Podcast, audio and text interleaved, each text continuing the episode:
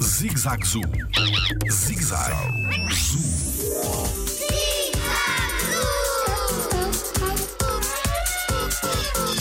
Os répteis tomam conta das suas crias?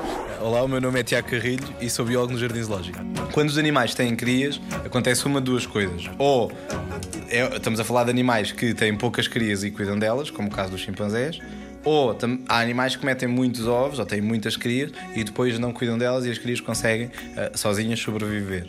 No caso dos répteis, há muito poucos répteis que colocam, ah, ah, que cuidam das crias. No entanto, existe o alligator e o crocodilo que, assim que as crias nascem, as progenitoras colocam as crias dentro da sua boca para as protegerem e andam com elas de um lago para o outro, quase como se fosse uma creche, ah, para as protegerem. E mesmo se, mas vamos imaginar que todas as crias estão num lago, se elas virem alguma ameaça, metem o, focinho dentro da água, todas as crias ficam dentro do focinho e transportam-nos para outro lago mais longe da ameaça para as crias estarem protegidas. Sendo este um exemplo de cuidar das crias, ou de cuidados parentais, podemos chamar assim, nos répteis.